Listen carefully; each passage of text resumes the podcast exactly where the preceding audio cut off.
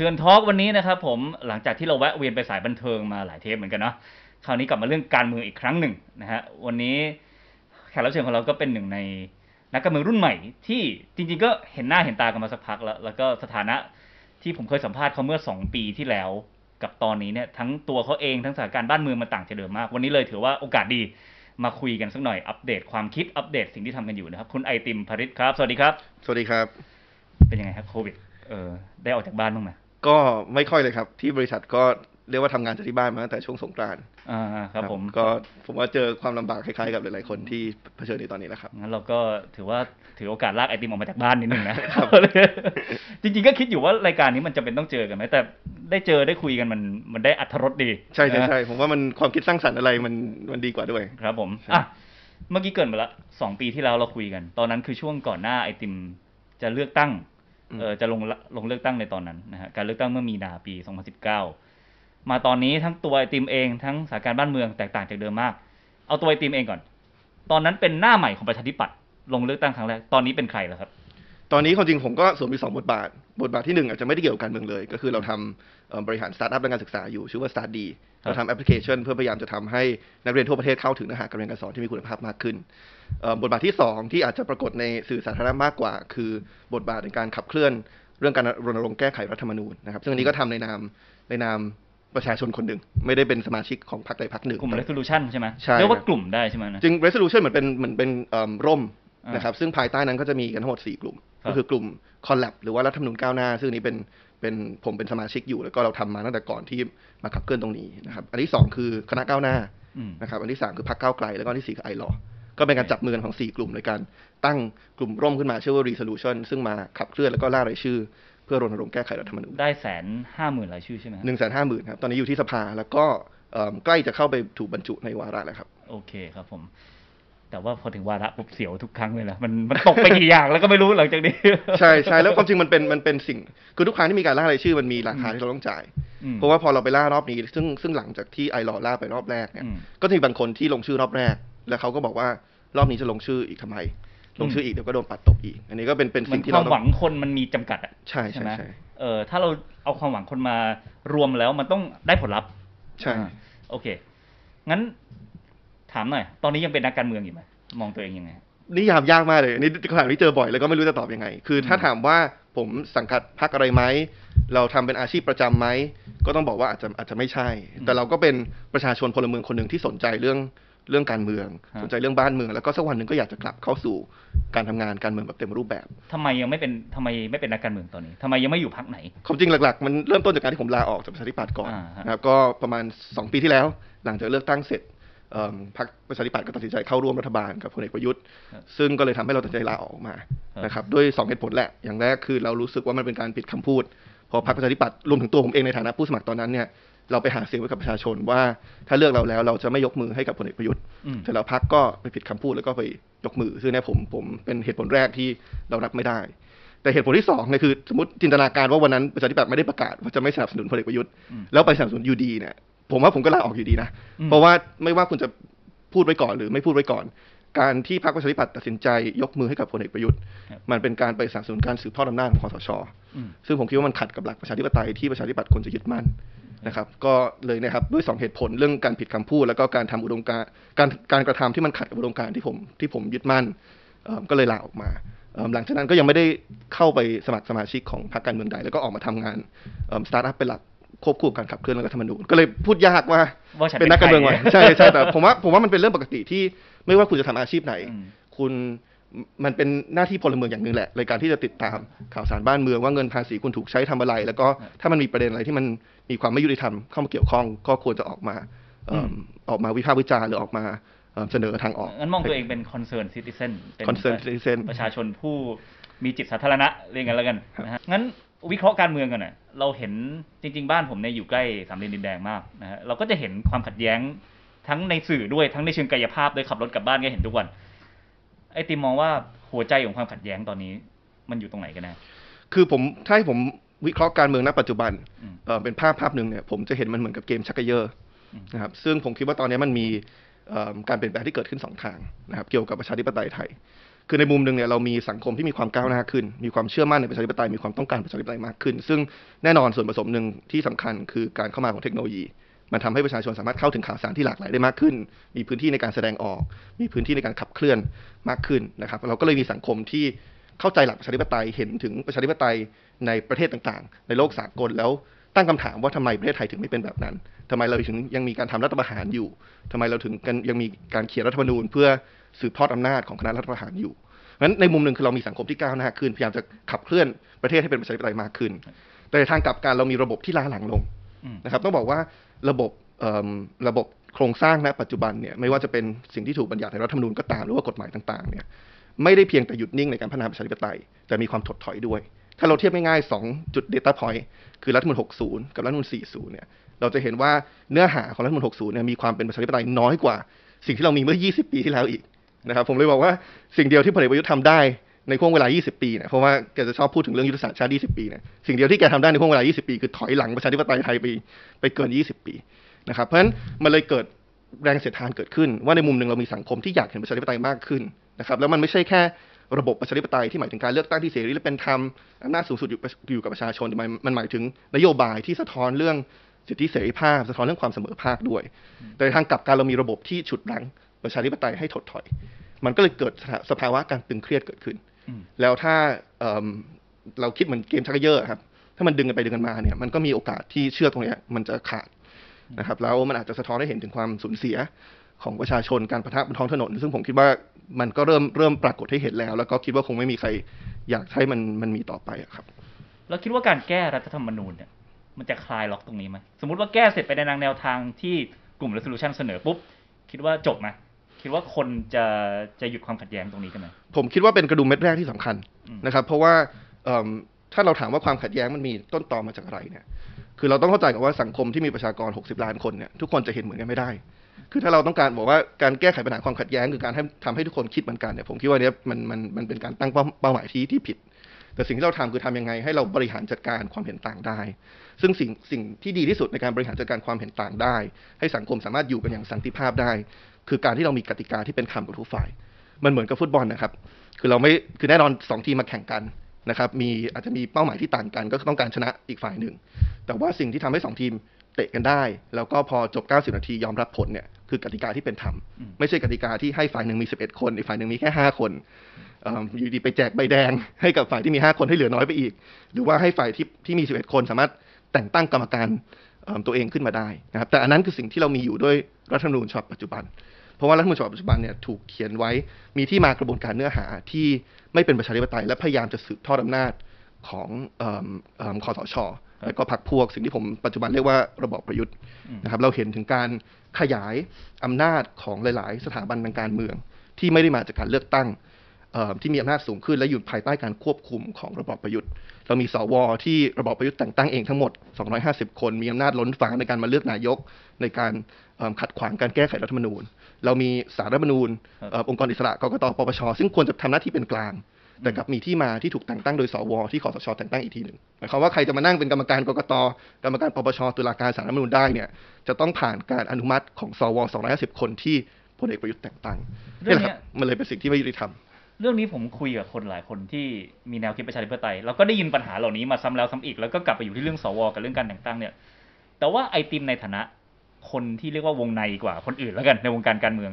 เห็นอะไรมากกว่าสิ่งที่เราได้ยินตามสื่อเหล่านี้ไหมว่าหัวใจของของความไม่เป็นประชาธิปไตยเนี่ยมันอยู่แค่เรื่องการมีที่นั่งสวเรื่องระบบการแต่งตั้งหรือเปล่าหรือมันมีอะไรไปไกลกว่านั้นที่คนไม่รู้กันอีกหรือเปล่าคือผมว่าตอนนี้มันก็มีแนวคิดหรือว่าเอิ่มเอ่อเรียกว่าการวิเคราะห์แบบหนึ่งที่บอกว่ามันมีเอ่อเหมือนกับเป็นรัฐซ้อนรัฐอืมหรือว่าถ้าอธิบายง่ายคือมันเหมือนกับมีเอิ่มกลุ่มคนกลุ่มหนึ่งนะครับ ซึ่งผมอาจจะนิยามว่าระบอบประยุทธ์หรือว่าแล้วแต่ว่าคุณจะเรียกว่า บางคนก็ใช้คำว่าระบอบปรสิตหรือว่าบางคนใช้คำว่าชนชั้นนำซึ่งมันเป็นการผนึกกำลังกันไม่ใช่แค่พลเอกประยุทธ์คนเดียว แต่ว่าเครือข่ายผลประโยชน์ที่อาจจะต้องการรักษาอำนาจ หรือว่าใช้พลเอกประยุทธ์เป็นเครื่องมือในการรักษาอำนาจและก็ผลประโยชน์ของตัวเองนะครับซึ่งมันอาจจะมีตั้งแต่ตัวพลเอกประยุทธ์เองกองทัพบางคนก็มองถึงกลุ่มทุนผูกขาด บางคนก็มองถึงกลุ่มอิทธิพลทางการเมืองต่างๆ ที่มารวมตัวกัน แล้วก็พยายามจะรักษาอำนาจซึ่งกันและกันและใช้รัฐมนูญเป็นเครื่องมือในการที่ว่า ไม่ว่าคุณจะบริหารประเทศ แย่สำหรับประชาชนแค่ไหน คุณสามารถคงอำนาจไว้ได้ บางคนก็บอกว่าสุดท้ายแล้วต้องขึ้นอยู่กับสถาบันด้วย ไอติมคิดว่ายังไงครับ อันเนี้ยผมว่าก็เป็นประเด็นที่คือหลายคนก็มองว่าที่รัฐบาลตรงนี้ ตั้งคำถามว่าที่รัฐบาลณปัจจุบันอยู่ได้เนี่ย เป็นเพราะว่ามีการสนับสนุนอืมเอ่อโดยสถาบันหรือเปล่านะครับ ซึ่งผมคิดว่านี่ก็เป็นเป็นใจความสำคัญที่เราเห็นเอ่อประชาชนหลายคนออกมาเรียกร้องการปฏิรูปสถาบันอืมเพราะว่าถ้าเรามาวิเคราะห์ถอยมาก้าวหนึ่งแล้ววิเคราะห์ระบอบการปกครองของเราเนี่ย ถ้าเราบอกว่าเราต้องการระบอบประชาธิปไตย อันมีพระมหากษัตริย์เป็นประมุขภายใต้รัฐธรรมนูญเนี่ยอย่าลืมนะครับว่าระบอบประชาธิปไตยอันมีพระมหากษัตริย์เป็นประมุขเนี่ยมันเป็นซับเซตของระบอบประชาธิปไตยนั่นหมายถึงว่าเอิ่มคำจำกัดความที่สำคัญในคำว่าประชาธิปไตยอันมีพระมหากษัตริย์เป็นประมุขคือคำว่าประชาธิปไตยนั่นหมายถึงว่าอำนาจสูงสุดอยู่กับประชาชน คุณต้องเป็นประชาธิปไตยให้ได้ก่อน คุณถึงจะเป็นระบอบประชาธิปไตยที่มีกษัตริย์เป็นประมุขได้ แล้วใจความสำคัญของประชาธิปไตยคืออำนาจสูงสุดอยู่ประชาชน นั่นหมายความว่าทุกสถาบันทางการเมือง ไม่ว่าจะเป็นคณะรัฐมนตรี ไม่ว่าจะเป็นรัฐสภา ไม่ว่าจะเป็นองค์กรอิสระ ไม่ว่าจะเป็นสถาบันพระมหากษัตริย์ สมการที่สำคัญคืออำนาจที่มาต้องสอดคล้องกัน นั่นหมายความว่าถ้าสถาบันใดสถาบันหนึ่งจะมีอำนาจสูงมากเนี่ย คุณต้องมีที่มาที่ยึดโยงกับประชาชน ก็คือต้องมาจากการเลือกตั้งนะครับ แต่ถ้าคุณจะมาจากการแต่งตั้ง หรือมาจากช่องทางที่ไม่ได้ยึดโยงกับเสียงของประชาชนเนี่ย คุณห้ามมีอำนาจเยอะ ไม่งั้นมันจะขัดกับหลักประชาธิปไตยซึ่งสมการเนี้ยใช้ได้กับทุกสถาบันอย่างสวเนี่ยก็จะเห็นว่าขัดกับหลักตรงนี้ เพราะว่ามีที่มาที่ไม่ได้ยึดโยงกับประชาชนเลย ถูกแต่งตั้งโดยคอสชแต่ว่ามีอำนาจเยอะมาก เพราะฉะนั้นถ้าเป็นแบบนี้ปุ๊บแล้วเราวิเคราะห์สถาบันพระมหากษัตริย์เป็นเหมือนกับอีกสถาบันทางการเมืองหนึ่งเนี่ย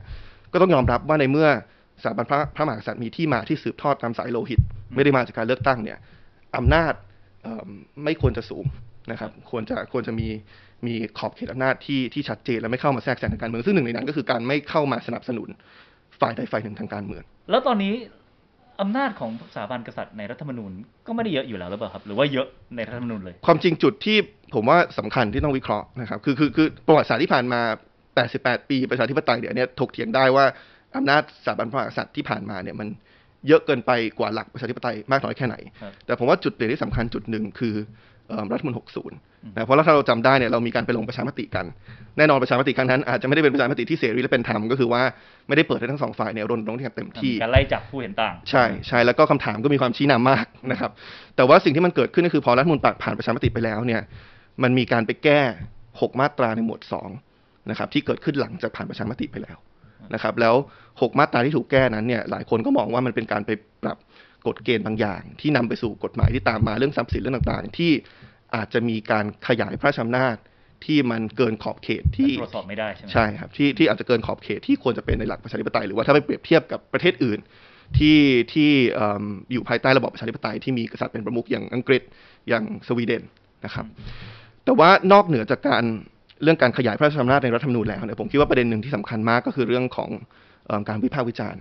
นะครับ คือเราก็รู้ว่าเรื่องกฎหมายอาญามาตรา1นึเนี่ยก็เป็นประเด็นที่ที่เรื้อรังมาสักพักหนึ่งแล้วนะครับ แล้วเราก็มองว่าสิทธิเสรีภาพอย่างหนึ่งที่สำคัญของระบบเอ่อประเทศที่อยู่ภายใต้ระบอบประชาธิปไตยเนี่ยคือสิทธิเสรีภาพในการแสดงความเห็นครับไม่ว่าความเห็นนั้นจะเป็นความเห็นที่คนส่วนใหญ่ชอบ หรือเป็นความเห็นที่คนส่วนใหญ่ ไม่ชอบไม่เห็นด้วยเนี่ย คุณควรจะมีสิทธิ์ในการพูด ในการวิพากษ์วิจารณ์โดยสุจริต แต่เราเห็นว่ากฎหมายอาญามาตรา1นึเนี่ยก็ถูกนำมาบังคับใช้ ในวิธีการที่ทำให้การวิพากษ์วิจารณ์โดยสุจริตหลายครั้งเนี่ยมันไม่สามารถเกิดขึ้นได้และมีคนโดนดำเนินคดีโดนจับกลุ่มตรงนั้นครับถ้าบางคนเอาจริงผมต้องเสิร์ฟกาแฟคุณนะแต่ว่าเดี๋ยวก่อนกำลังมันเอิ่มถ้าบางคนบอกว่า ถ้าวิจารณ์โดยสุจริตอย่างที่ไอติมพูดอยู่ณตอนนี้เนี่ย โดยไม่มีคำหยาบคายแต่วิเคราะห์ในเชิงหลักการจริง ก็ไม่มีโอกาสโดนหนึ่งหนึ่งสองหรอก ในขณะที่คนที่อยู่ในคุกตอนนี้ เขาใช้ถ้อยคำหยาบคาย เขาพูดจาแสดงความเกลียดชัง ซึ่งก็ไปตรงกับมาตราหนึ่งสองพอดี อันนี้มองอย่างนี้ได้ไหมครับหรือคิดว่ายังไงคือคือต้องบอกว่ามาตราหนึ่งสองมีมีสามปัญหานะครับแล้วแล้วเดี๋ยวอาจจะอธิบายปรเอ่อปรากฏการณ์นั้นได้ ปัญหาแรกเนี่ยคือจริงครับในลายลักษณ์อักษรเนี่ยถ้าไปอ่านในกฎหมายเขาจะเขียนว่ามาตราหนึ่งสองนี่คือคือห้ามการดูหมิ่นหมิ่นประมาทอาฆาตมาตรายนะครับเพราะฉะนั้นตัวกฎหมายเนี่ยมันอาจจะเขียนไม่ได้คือคือเขียนอนุญาตให้สามารถวิพากษ์วิจารณ์โดยสุจริตได้ แต่ว่าจะเห็นว่ามันไม่รัดกุมเท่าที่ควรนะครับเพราะว่าถ้าเราไปเปรียบเทียบกับกฎหมายหมิ่นประมาทบุคคลธรรมดาเนี่ยมันจะมีถ้าผมจำไม่ไม่ผิดมาตราน่าจะ 329 330 ที่เขียนคุ้มครองไว้ว่า โอเค คุณห้ามไปหมิ่นประมาทบุคคลธรรมดาคนอื่นนะ แต่ถ้าสิ่งที่คุณพูดเป็นการวิพากษ์วิจารณ์โดยสุจริต หรือเป็นการพูดความจริงที่เป็นประโยชน์ต่อประชาชนเนี่ย คุณไม่สามารถโดนข้อหาหมิ่นประมาทได้อืมแต่ไอ้ไอ้ข้อข้อกำหนดแบบเนี้ยไม่ได้ถูกนำมาใช้ในกรณีการวิพากษ์วิจารณ์สถาบันกษัตริย์ด้วยนะครับเอ่อและยิ่งไปกว่านั้นเลยเราก็เห็นหลายกรณีที่ เราก็ดูแล้วไม่น่าจะเข้าข่ายการหมิ่นประมาทอาฆาตมาตร้ายพระมหากษัตริย์ แต่ก็ถูกกฎหมายหนึ่งสองดำเนินคดีนะครับอย่างกรณีคุณไผ่ดาวดินที่มีการแชร์บทความ BBC เมื่อเมื่อหลายปีที่แล้วเนี่ยก็เข้าต้องต้องต้องต้องเอิ่มถูกตัดสินผิด แล้วก็ต้องจำคุกอยู่ประมันสองสองกว่าปีครับเพียงเพราะแชร์บทความ BBC ซึ่งมีคนอีกหลายพันคนแชร์ หรือว่ากรณีก็แฉตอนนั้นอ่าใช่ไหมครับนั่นแหละครับมันก็เห็นว่าประเด็นแรกเนี่ยคือโอเคกฎหมายอาจจะเขียนแบบแบบหนึ่งแต่การบังคับใช้ของมันเนยมีปัญหาอืมประเด็นที่สองคือถึงแม้ผิดจริงเนี่ยก็ต้องยอมรับว่า โทษเอิ่มการหมิ่นประมาทพระมหากษัตริย์ในประเทศไทยเนี่ยตามกฎหมายอาญา1นึเนี่ยมันสูงกว่าหลักสากลมาก คือไม่ว่าจะเปรียบเทียบกับมิติมิติไหนเนี่ยผมต้องบอกว่าสูงกว่า คือจากการจำคุก3-15ปีที่ถูกระบุไว้เนี่ยสูงเท่ากับการฆ่าคนโดยไม่เจตนานะครับ ถ้าเปรียบเทียบกับเอิ่มกฎหมายที่คล้ายกับ1นึในอดีตของไทยเนี่ย คือณปัจจุบันโทษ3-15ปีเนี่ยสูงกว่าสมัยที่เราอยู่ในระบอบสมบูรณาญาสิทธิ์อีกอืม นะครับแล้วก็ถ้าไปเปรียบเทียบกับต่างประเทศปัจจุบันที่อาจจะมีระบอบการปกครองที่เป็นประชาธิปไตยที่มีกษัตริย์เป็นประมุขเหมือนกันเนี่ยก็เห็นว่าสูงกว่าอย่างญี่ปุ่นนอร์เวย์อังกฤษเนี่ยคือไม่มีกฎหมายอาญาด้วยซ้ำคือการหมิ่นประมาทไม่ว่าจะหมิ่นประมาทบุคคลธรรมดาหรือสามัญกษัตริย์เนี่ย ก็คือเป็นกฎหมายแพ่ง ก็คือโดนมากสุดคือต้องจ่ายค่าเสียหาย ค่าชดเชยเจากจากคำพูดหรือว่าการหมิ่นประมาทของคุณ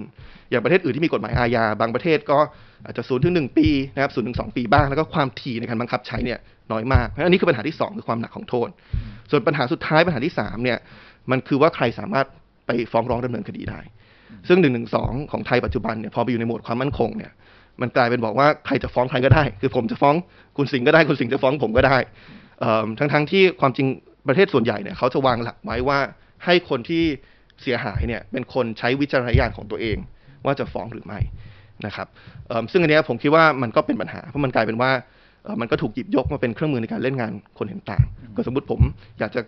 จำกัดคู่ต่อสู้ทางการเมือง แล้วผมวางร้ายต่อเขาเนี่ย ผมก็อาจจะไปบิดคำพูดบางอย่างของเขาแล้วก็หาว่าเป็นการหมิ่นประมาทพระมหากษัตริย์แล้วก็ฟ้องถึงหนึ่งสองเขา หรือว่าบางครั้งมีนักการเมืองที่อยากจะทุจริต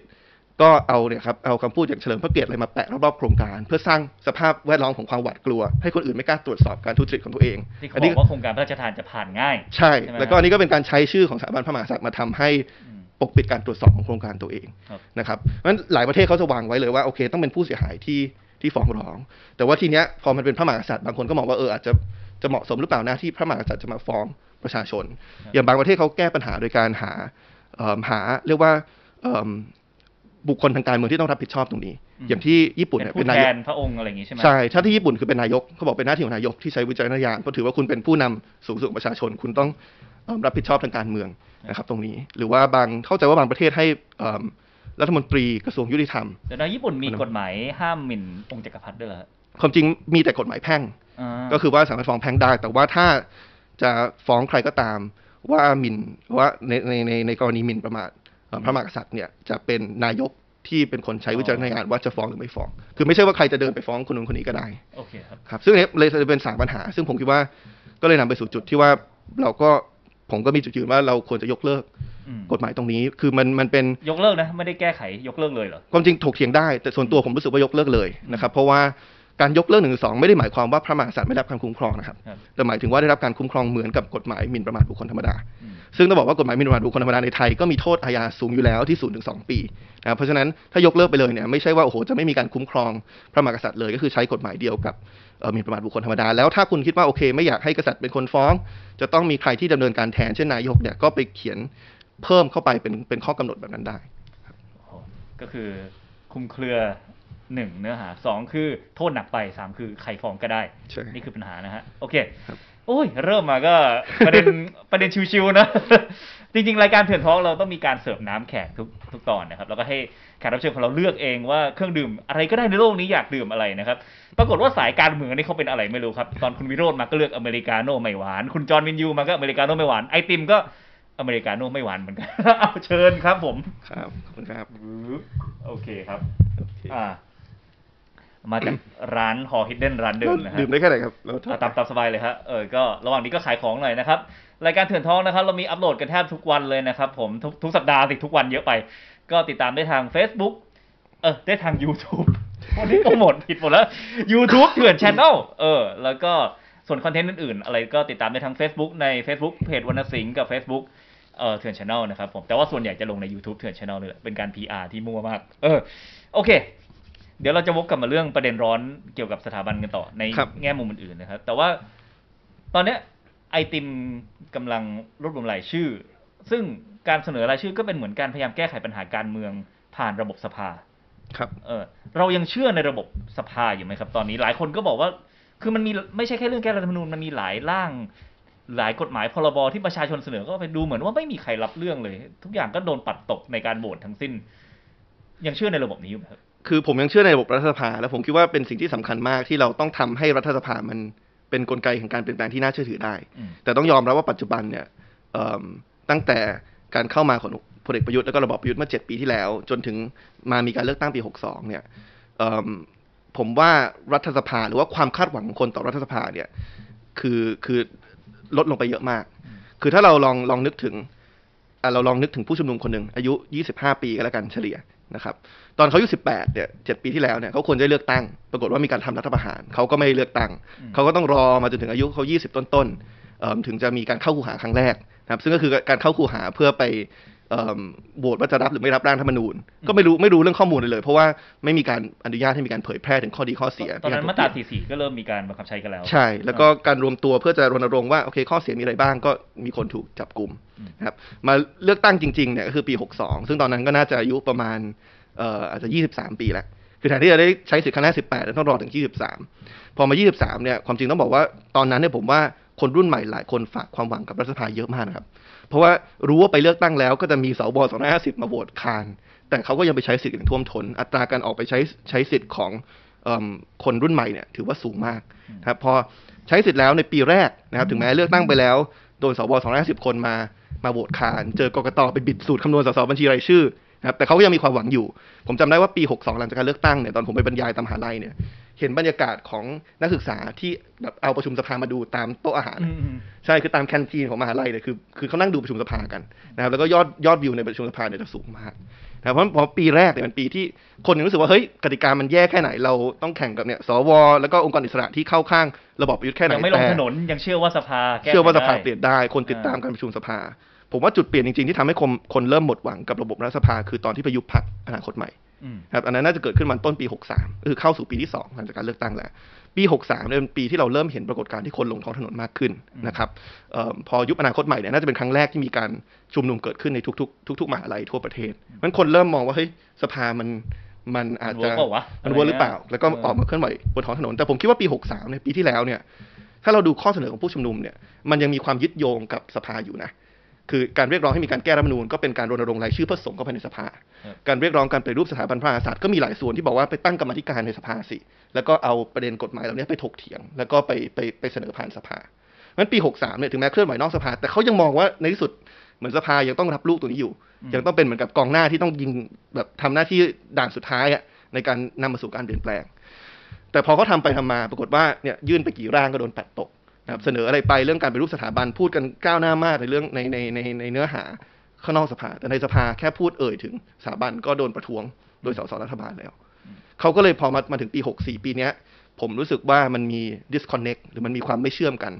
ระหว่างการเคลื่อนไหวนอกสภากับในสภา พอสมควรเหมือนคนรู้สึกว่า เออสสภาไม่ได้เป็นความหวังของการเปลี่ยนแปลงต่อไปแล้ว แต่เป็นแค่เหมือนกับสภาตรายางที่ระบอบประยุทธ์ใช้ในการ ในการอนุมัติหรือว่ารับรองทุกการกระทำของตัวเองอืมนะครับแล้วก็ผมว่านี่อันตรายมาก เพราะว่าคือมันกลายเป็นการสร้าง first impression ที่แย่มากเกี่ยวกับระบบรัฐสภาอืมคือกลายเป็นว่าคนรุ่นใหม่มองเข้ามาเนี่ย คือเห็นสภาไม่ทำหน้าที่แบบนี้เนี่ย ผมก็กลัวว่าเขาจะหมดหวังกับระบบรัฐสภาในอนาคตเหมือนกันอืมอ้าวก็นั่นก็คือคำถามไงครับว่า แล้วทำไมเรายังถึงคิดจะล่ารายชื่อ ยื่นสภาอีกหนึ่งแสนห้าหมื่นเสียงเนี่ยมันจะได้ผลจริงๆหรือเปล่า คือคือเออผมไม่มองว่าการล่ารายชื่อเพื่อไป ยื่นสู่สภาเนี่ยเป็นการเคลื่อนไหวโดยการใช้ระบบรัฐสภาอย่างเดียวอืมคือตอนที่เราทำ resolution เนี่ยเราเราวางเป้าหมายไว้สองอย่างครับอย่างแรกคือแน่นอนเป็นการล่ารายชื่อเพื่อนำไปสู่การแก้ไขในสภา ซึ่งผมคิดว่าก็ต้องทำต่อนะครับ คือจะจะจะถอดใจจากรัฐสภาเลยคือคงไม่ได้ เหมือนค่อยๆพุชไปใช่ไหมใช่ทีละก็ต้องนิดค่อยทีละนิดๆพุชไปเรื่อยๆ แต่ว่าอีกอันหนึ่งที่เรามองว่าเอิ่มการเคลื่อนไหวของ resolution ทำได้เนี่ยคือการต่อสู้เชิงความคิดนอกสภาอืมคือพอเรามีร่างนะครับคือ พอเรามีร่างแก้ไขรัฐมนูญออกมา มีมาตราชัดเลยว่าเราจะเปลี่ยนระบบจากเนี่ยสวปัจจุบันเป็นสภาเดียวเป็นกระบวนการแต่งตั้งสารรัฐมนูญองค์กรอิสระยกเลิกยุทธศาสตร์ชาติเนี่ยมันเป็นเนื้อหาที่เราเอาไปคุยกับประชาชนทุกภาคส่วนอาจจะเป็นคนที่ไม่ได้ติดตามเรื่องรัฐธรรมนูญอย่างใกล้ชิดนะครับแล้วก็พยายามจะทำให้เขาเห็นว่าเออปัจจุบันเนี่ยรัฐธรรมนูญแบบนี้มันมีปัญหาอย่างไรครับเพราะฉะนั้นมันเป็นเหมือนกับอีกเครื่องมือทางความคิดอย่างหนึ่งที่เนี่ยคนรุ่นใหม่ที่ที่อยากจะขับเคลื่อนเรื่องนี้ เอาไปคุยกับคุณพ่อคุณแม่ได้อืมแต่ถ้าเขาถ้าถ้าคนรุ่นใหม่แต่ละคนเนี่ย สามารถเปลี่ยนใจคุณพ่อคุณแม่เขาได้เนี่ย ผมคิดว่าอันเนี้ยก็เป็นเป็นการต่อสู้ทางความคิดที่มีประสิทธิภาพแล้วนะอืมเพราะว่าเอิ่มเราจะเห็นแล้วเราเปลี่ยนใจพ่อแม่ได้ไหมหรือพ่อแม่ใจทางทางนี้อยู่แล้ว ความจริงก็โอ้โหก็ก็พยายามอยู่ครับ ก็มีบางมีบางครั้งที่เห็นตรงกันมีหลายครั้งที่เห็นต่างกัน อืมครับผมครับโอเคทำไมเรายังไม่เห็นไอติมในม็อบครับ ความจริงผมไปอยู่เรื่อยๆนะครับ อ๋อเหรอฮะ แต่ใช่ใช่ ไม่ได้ลงสื่อใช่ไหมหรือลงด้วย ก็ก็ลงนะครับ ก็อ๋อไปอยู่เรื่อยโอเคๆตั้งแต่ตั้งแต่ช่วงเอิ่มทางเยาวชนปลดแอกมาตอนแรกโอเค ๆที่อนุสาวรีย์ก็ก็ไปมาเรื่อยๆครับ โอเคฮะ แต่ดูเหมือนว่าตอนนี้บทบาทที่โดดเด่นมากคือคุณลูกนัดนะครับ ซึ่งนั่นคืออยู่แก๊งนิวเดมเหมือนกันหรือเปล่า ความจริงก็เจอกันในพัก แต่ว่าอาจจะมากันคนละคนละคนละบริบทนิดนึงเพราะว่าคือคือต้องต้องยอมรับว่าตอนนั้นเนี่ย อุดมการณ์ทางความคิดของผมคุณลูกนัทอาจจะต่างกันอืมเพราะว่าคุณลูกนัทก็คือเคลื่อนไหวในกปปสแล้วก็เข้ามาเข้ามาในมุมนั้น ผมเองเนี่ยความจริงลังเลมากก่อนจะเข้าประชาธิปัตย์เพราะว่าผิดหวังกับบทบาทของพรรคในการในช่วงไปกปปสในช่วงกปปสเพราะว่าเอิ่มโอเคผมผมเห็นด้วยกับการคัดค้านพรบนิรโทษกรรมอืมแต่การที่ปล่อยการชุมนุมเลยเถิด แล้วก็การเสนอทางออกที่ไม่ได้อิงกับกระบวนการเลือกตั้ง การล้มการเลือกตั้งด้วยการลงการเลือกตั้งใช่ไหมด้วยเนี่ยผมก็ไม่สามารถเห็นด้วยได้ แล้วจุดที่ผมตัดสินใจเข้าประชาธิปัตย์จริงๆอะคือจุดที่เราเห็นสมาชิกกปปสหลายคนออกไป สนับสนุนพลเอกประยุทธ์ตอนแรกไปอยู่กับคุณสุเทพก่อนแล้วในสุดแปลมาเป็นพรรคพลังประชารัฐมันก็เลยอาจจะมากันคนละที่มา แล้วก็ตอนนั้นก็ความคิดอาจจะไม่ได้ตรงกันมาก ก็เจอกันอยู่บ้างแต่ไม่ได้ไม่ได้ไม่ได้อ๋อไม่ได้ขับเคลื่อนเป็นเป็นก้อนเดียวกันเลยครับเรียกว่า แต่ตอนนี้เรียกว่าประสานรวมกันหรือยังในแนความจริงก็ก็ความจริงก็ต่างคนต่างตั้งแต่ออกจากประชาธิปัตย์มา ผมไม่แน่ใจว่าสองปีที่ผ่านมา คุณลูกนัดไปเอิ่มไปทำอะไรมาบ้าง ผมว่าคือคือตอนที่ผมลาออกมาก็ ก็ไม่ได้ติดต่อกับคนในพรรคต่อ ก็เลยเหมือนกับต่างคนต่างเดินทางมา แล้วมันอาจจะมีบางอย่างที่มีความคิดเหมือนกันบ้างตอนนี้ครับโอเคถ้าพูดจากประสบการณ์ที่เคยอยู่ประชาธิปัตย์มา ทั้งหมดที่เราพูดมาเนี่ยทั้งเรื่องสภาทั้งเรื่องของสวผู้ใหญ่ในประชาธิปัตย์เขาจะคิดยังไง สมมติว่าอธิบายความคิดเขาหน่อยว่าทำไมเขายังอยู่ตรงนั้นอยู่ทำไม เพราะว่าผมเชื่อว่าไม่มีพักไหนยอมรับหรอกว่าตัวเอง โอ้ย ฉันฉันเลวหรือฉันผิดอะไรอย่างเงี้ยเขาต้องมีแนวคิดของเขาอะ เขาคิดยังไงครับผม คือผมว่าอันนี้อธิบายแทนก็ต้องแต่ต้องคาดเดานิดนึงเนาะเพราะว่าผมก็ไม่ได้คุยกับคนในประชาธิปัตย์มาสองปีที่ผ่านมา แต่ว่าจำได้ว่าการถกเถียงที่มันเข้มข้นมากคือตอนเลือกตั้งเสร็จ แล้วตอนนั้นพักก็เปิดให้เนี่ยผู้สมัคร 350 เขต มาอภิปรายว่าอยากให้เข้าร่วมหรือไม่เข้าร่วมอืมแล้วเราก็ตกใจมากพอเราเห็นหลายคนที่อภิปรายว่าอยากให้เข้าร่วมรัฐบาลอืมอันนี้เป็นจุดที่เราเริ่มรู้สึกแล้วว่าเออเราเราเราเป็นแกะดำจริงอืมๆในพักนี้นะครับ ซึ่ง ผมว่าเหตุผลที่เขาพยายามจะอธิบาย ซึ่งผมก็พยายามจะคัดค้านมาตลอดเนี่ย คือผมไม่รู้ด้วยเหตุผลอะไรเนี่ยเขาไปมองว่าศัตรูทางการเมืองของเขาเนี่ยไม่ใช่เผด็จการแต่คือพรรคเพื่อไทยคือระบอบทักษิณพอเขามองแบบเนี้ยเขาก็เลยมองว่าโอเคเขาต้องเอาตัวเองไปอยู่ตรงไหนก็ได้ที่อยู่ตรงข้ามกับพรรคเพื่อไทย ซึ่งอันนี้เป็นสิ่งที่ผมเห็นต่าง เพราะผมคิดว่าคือเหตุผลที่ผมเข้าไปประชาธิปัตย์คือไม่ได้ต้องการจะทำให้ประชาธิปัตย์เดินเหมือนเดินไปเหมือนเดิม ที่มันเคยเป็นมา แต่ต้องการให้มันปรับทิศทาง ให้ยึดหลักประชาธิปไตยมากขึ้น คือโอเค คุณจะเห็นต่างพรรคเพื่อไทยไม่เป็นไร เป็นคู่แข่งทางการเมืองได้เป็นเรื่องปกติ แต่ว่าอย่างน้อยคุณต้องยึดกติกาที่เป็นประชาธิปไตย แล้วก็ต่อสู้การการภายใต้กติกาที่เป็นประชาธิปไตย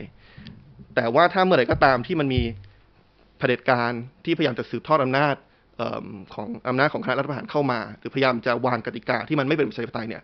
คุณต้องผนึกกำลังกันแก้กติกาตรงนั้นก่อนต่อสู้กับศัตรูที่เป็นเผด็จการก่อน แล้วพอได้กติกาที่เป็นประชาธิปไตยแล้วค่ก็อยค่อยมามาเถีแข่ยงงกักันนใช่อ่าเพราะฉะนั้นผมก็เลยเนี่ยอยู่ในมุมมองที่ว่าถ้างั้นคุณไม่ควรจะไปร่วมกับพรรคพลังประชารัฐแน่นอนก็คือเนี่ยแม้กระทั่งถ้าจะต้องร่วมกับเพื่อไทยเพื่อแก้รัฐธรรมนูญให้กติกามันเป็นธรรมก่อนแล้วค่อยกลับมาแข่งกันก็ก็ทำไป แต่ผมคิดว่าคนในพรรคไม่ได้คิดแบบนั้น แล้วเนี่ยก็เลยเป็นเป็นเป็นจุดแตกต่างที่สำคัญมาก ที่ที่ทำให้ผมผมมันเป็นฟางเส้นสุดท้ายแหละที่ทำให้ผมออกมา ซึ่งจริง ๆ มันก็ จุดยืนแบบนี้ของประชาธิปัตย์ก็ชัดเจนตั้งแต่ตอนเวทีกปปสแล้ว แต่ตอนนั้นไอติมก็ยังตัดสินใจเข้าไปร่วมพักอยู่ทำไมตอนนั้นถึงถึงเข้าร่วมครับ เกี่ยวกับเรื่องครอบครัวไหมหรือว่าจุดตัดสินใจหลักของเราตอนนั้นคืออะไร ความจริงตออย่างที่ผมบอกคือคือผมเองลังเลมากนะครับ ตอนที่ก่อนก่อนจะเข้าไป แล้วก็จุดคือคือผมอาจจะเคยฝึกงานกับประชาธิปัตย์ตอนเด็ก แต่ว่าพอประชาธิปัตย์เข้าไปมีบทบาทเรื่องกบปสเยอะเนี่ยผมก็ยอมรับว่าผิดหวังกับพรรคนะ แล้วก็ถอยออกมา รวมถึงการตัดสินใจของพรรคที่จะบอยคอตปี 57เนี่ยผมก็ผมก็ไม่เห็นด้วย จุดที่ทำให้ผมตัดสินใจกลับเข้าไปคุยกับประชาธิปัตย์จริงๆเพราะความจริงพอ 57 เสร็จปุ๊บเนี่ยผมไปทำงานที่ในบริษัทเอกชนมาสองสามปี ก็คือไม่ไม่ได้ไม่ได้มายุ่งเลย เพราะว่าเพราะว่าไม่ได้เห็นด้วยกับแนวทาง จุดที่ทำให้กลับเข้าไปคุยจริงๆเนี่ยคือจุดที่อย่างที่บอกแหละครับ คือเราเห็นออดีตเรียกว่าแกนนำกปปสที่เคยอยู่ในประชาธิปัตย์เนี่ยลาออกจากประชาธิปัตย์แล้วก็ไปสนับสนุนรัฐบาลของพลเอกประยุทธ์ ซึ่งตอนนั้นเหมือนมีมีพักรอปชองคุณสุเทพ หรือว่ามีการจะมีข่าวข่าวลือออกมาว่าจะมีการจัดตั้งพักที่ในที่สุดคือ พักพลังประชารัฐเนี่ยอืมก็เห็นสมาชิกกปปสหลายคนก็ออกไปสนับสนุนพรรคเหล่านั้น เราก็รู้สึกว่าเฮ้ยถ้างั้นเนี่ยมันอาจจะมีพื้นที่ที่เราสามารถเข้าไปเป็นส่วนหนึ่งในการปรับทิศทางของพรรคประชาธิปัตย์ให้กลับมายึดหลัก สิ่งที่ผมคิดเรียกว่าเสรีนิยมประชาธิปไตยให้ได้นะครับ ก็ก็เลยเลยเข้าไปแล้วเราก็รู้ว่าเราทำด้วยตัวเองไม่ได้อยู่แล้ว เราเราเป็นแค่คนคนเดียว ก็เลยพยายามจะรวมกลุ่มของคนที่คิดคล้าย ๆ กัน แล้วก็เข้าไปพยายามขับเคลื่อนเอ่อให้พรรคเนี่ยมีอุดมการณ์ที่มันมีความ เสรีนิยมมากขึ้น มีนโยบายที่มันก้าวหน้าขึ้น ในที่สุดมันก็เลยแปลมาเป็นกลุ่มนิวเดมที่เสนอเรื่องการยกเลิกการเกณฑ์อาหาร เสนอเรื่องสิทธิสมรสกลุ่มเพศหลากหลาย แล้วก็ในที่สุดมีหลายคนในกลุ่ม New Dem ที่ออกมาเรียกร้องให้พรรคทำให้เข้าร่วมรัฐบาลอืมกับพลเอกประยุทธ์ อันนี้ก็เลยเป็นเป็นเส้นทางการเดินทางที่ที่ที่มันเกิดขึ้นสุดท้าย New Dem นี่ก็กระจัดกระจายไปคนละทางในตอนนี้ใช่ใช่ ซึ่งก็ต้องยอมรับว่า ก็ต้องยอมรับว่าเป็นเป็นเป็นยุทธศาสตร์ที่ล้มเหลว ผมก็ต้องก็ต้องยืดอกยอมรับ เพราะว่าในที่สุดพอพรรค ตัดสินใจเข้าร่วมรัฐบาล เขาจะทำอย่างนั้นอะเออ New Dem ก็พูด เราก็ไม่พูดด้สามารถยับยั้งได้ แล้วก็อ่าอย่างที่ผมบอกคือคือคือ ผมก็เป็นแค่สมาชิกพรรคคนหนึ่งนะในเวลานั้นเอิ่มผมไม่สามารถถือว่าตัวเองใหญ่กว่าพรรคได้เพราะฉะนั้นสิ่งที่ผมทำได้คือ ในเมื่อเราเห็นว่าพรรคอุดมการณ์มันมันไม่ตรงกับเรา เราไม่สามารถปรับในในทิศทางที่เราคิดว่าน่าจะเป็นประโยชน์กับประเทศได้ เราก็ถอยออกมา แต่จำได้ว่าตอนนั้นเนี่ย คนในพรรคก็พยายามจะโน้มน้าวผมอืมบอกว่าเนี่ยเราเข้าไปร่วมรัฐบาลกับพลเอกประยุทธ์เพราะว่าเราจะได้แก้รัฐธรรมนูญได้ แต่เขาซึ่งผ่านมาสองปีผมก็ยังไม่เห็นความคืบหน้าในการแก้รัฐธรรมนูญเขาเลยเขานะไม่มีแรงจูงใจจะแก้เพราะมันเป็นระบบที่เอื้อต่อเขาใช่ไหมเออมันเอื้อต่อพรรคพลังประชารัฐนะแต่ว่าความจริงประชาธิปัตย์เนี่ยถ้าเขามองตัวเองเป็นคือถ้าเขายังมองตัวเองเป็นหนึ่งในพรรคการเมืองที่ต้องการต่อสู้ในกติกาประชาธิปไตยอะเขาก็ไม่ควรจะเห็นด้วยกับเนี่ยสวอืมสวแต่งตั้งที่ที่มาเลือกนายกครับแล้วผมก็เห็นโอเคเขาก็พยายามจะบอกว่าเนี่ยเขาเสนอร่างนู้นเสนอร่างนี้ แต่ผมสิ่งที่ผมยังไม่เห็นจากพรรคประชาธิปัตย์คือการยื่นคำขาดกับพลเอกประยุทธ์ว่า ถ้าคุณไม่ปิดสวิตช์สวเนี่ยเราจะถอนตัวจากรัฐบาลอืมผมคิดว่าอันนั้นนะเป็นสิ่งที่เขาทำได้ สิ่งที่พรรคฝ่ายค้านสิ่งที่ผมอะทำไม่ได้เพราะเราไม่ได้อยู่ในในตำแหน่งตรงนั้นอืมถ้าเขาทำแบบนั้นเนี่ยผมว่าเผื่อๆท่าทีของพลเอกประยุทธ์ท่าทีของสวเนี่ยที่บล็อกอยู่ตลอดเวลาเนี่ยอาจจะเปลี่ยนนะครับ เพราะว่าถ้าเขายื่นคำขาดว่าจะถอนตัวจากรัฐบาล ถ้าไม่ปิดสวิตช์สวเนี่ยเอ่อพลเอกประยุทธ์ก็ต้องก็ต้องคิดหนักแล้วครับว่าถ้าตัวเองไม่ทำเนี่ยเอิ่มถ้าประชาธิปัตย์ถอนออกมาเนี่ยเอิ่ม รัฐบาลของพลเอกประยุทธ์ก็อาจจะอยู่ต่อไม่ได้อืมแต่ว่าผมก็ยังไม่เห็นพรรคทำตรงนั้น แล้วมันก็ผ่านมาสองปีครึ่งแล้วตั้งแต่เข้าร่วมรัฐบาลและหนึ่งในเงื่อนไขในการเข้าร่วมคือการแก้รัฐธรรมนูญและปัจจุบันเรามีแต่อะไร เรามีแต่ร่างเรื่องระบบเลือกตั้งที่กำลังจะถูกเปลี่ยน ซึ่งมันไม่ได้เป็นใจความสำคัญของปัญหารัฐธรรมนูญ60 เลยสถานการณ์ปัจจุบันเราก็คุยกันไปเยอะแล้วนะฮะลองคุยเรื่องถอยออกมานิดหนึ่งแล้วมองภาพรวมของคำว่าการเมืองไอติมอยู่ในวงการนี้มาจริงๆก็ไม่ได้นานมากใช่ไหมที่อยู่เต็มตัวมา เออ เลือกตั้งหนึ่งครั้ง แล้วก็พอเลือกตั้งหลังจากครั้งนั้นก็ไม่ได้อยู่ในวงการเต็มตัวแล้ว แต่ถ้าถามว่าเข้าใจคำว่าอำนาจไหมอำนาจคืออะไรมันมาจากไหน เพราะบางทีผมนั่งดูประชุมสภาอย่างเงี้ยเห็นคุณประยุทธ์ยืนอยู่ฝั่งหนึ่งเห็นฝ่ายค้านยืนอยู่อีกฝั่งหนึ่งคำว่ารัฐบาลก็ดีคำว่านายกก็ดีมันเหมือนแบบ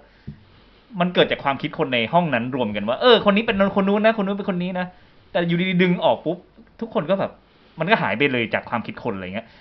ราะฉะนั้นมันเป็นเรื่องของการจัดโครงสร้างทางสังคมของมนุษย์อย่างชัดเจน แต่ว่ามันไม่ได้อยู่ในโลกทางกายภาพเลย แต่นี่มองจากมุมมองแบบปรัชญามองจากมุมมองคนที่คิดเลยจากสังคมการเมืองไปอะไรเงี้ย เออ แต่ว่าถามไอติมหน่อยว่า เคยเคยตั้งสงความสงสัยไหมว่าอำนาจจริงมันคืออะไรเออผมว่าถ้าพูดในเชิงการเมืองเนี่ยมันจะมีสองสองสองส่วนที่สำคัญอืมอย่างแรกคืออำนาจมาจากไหนนะครับคือในระบอบประชาธิปไตยเนี่ยอำนาจมันควรจะมาจากเสียงประชาชน มันไม่ควรจะมาจากปลายกระบอกปืน ไม่ควรมาจาก ทุนนะครับไม่ควรจะมาจากเอิ่มกฎหมายที่ถูกเขียนโดยคนไม่กี่คนนะครับเพราะฉะนั้นในหลักประชาธิปไตยเนี่ยอำนาจมันต้องมาจากเสียงประชาชนเพราะฉะนั้นใครจะมีอำนาจก็ตามเนี่ยมันต้องได้รับฉันทานุมัติ คือการยอมรับจากเสียงของประชาชน ในระบอบประชาธิปไตยไม่ควรจะมีกฎหมายอะไรที่ถูกบังคับใช้กับคน ที่คนคนนั้นไม่ได้มีส่วนร่วมในการร่างกฎหมายนั้นขึ้นมาด้วยฮะนะครับเอิ่มอันที่สองคืออำนาจใช้ไปกับอะไร ซึ่งอันเนี้ยก็จะพิสูจน์เหมือนกันว่าอำนาจมันอยู่กับใครนะครับอย่างเช่นสมมติเราบอกว่าอำนาจสูงสุดอยู่กับประชาชนเนี่ยการตัดสินใจว่างบประมาณภาษีแต่ละบาท ที่จ่ายเข้าไปจะถูกใช้ไปกับอะไรเนี่ยมันก็ควรจะอยู่บนพื้นฐานของความต้องการของประชาชนส่วนใหญ่ครับเอิ่มแต่เมื่อไหร่ก็ตามที่เราเห็นงบประมาณถูกใช้ไปในทางที่ไป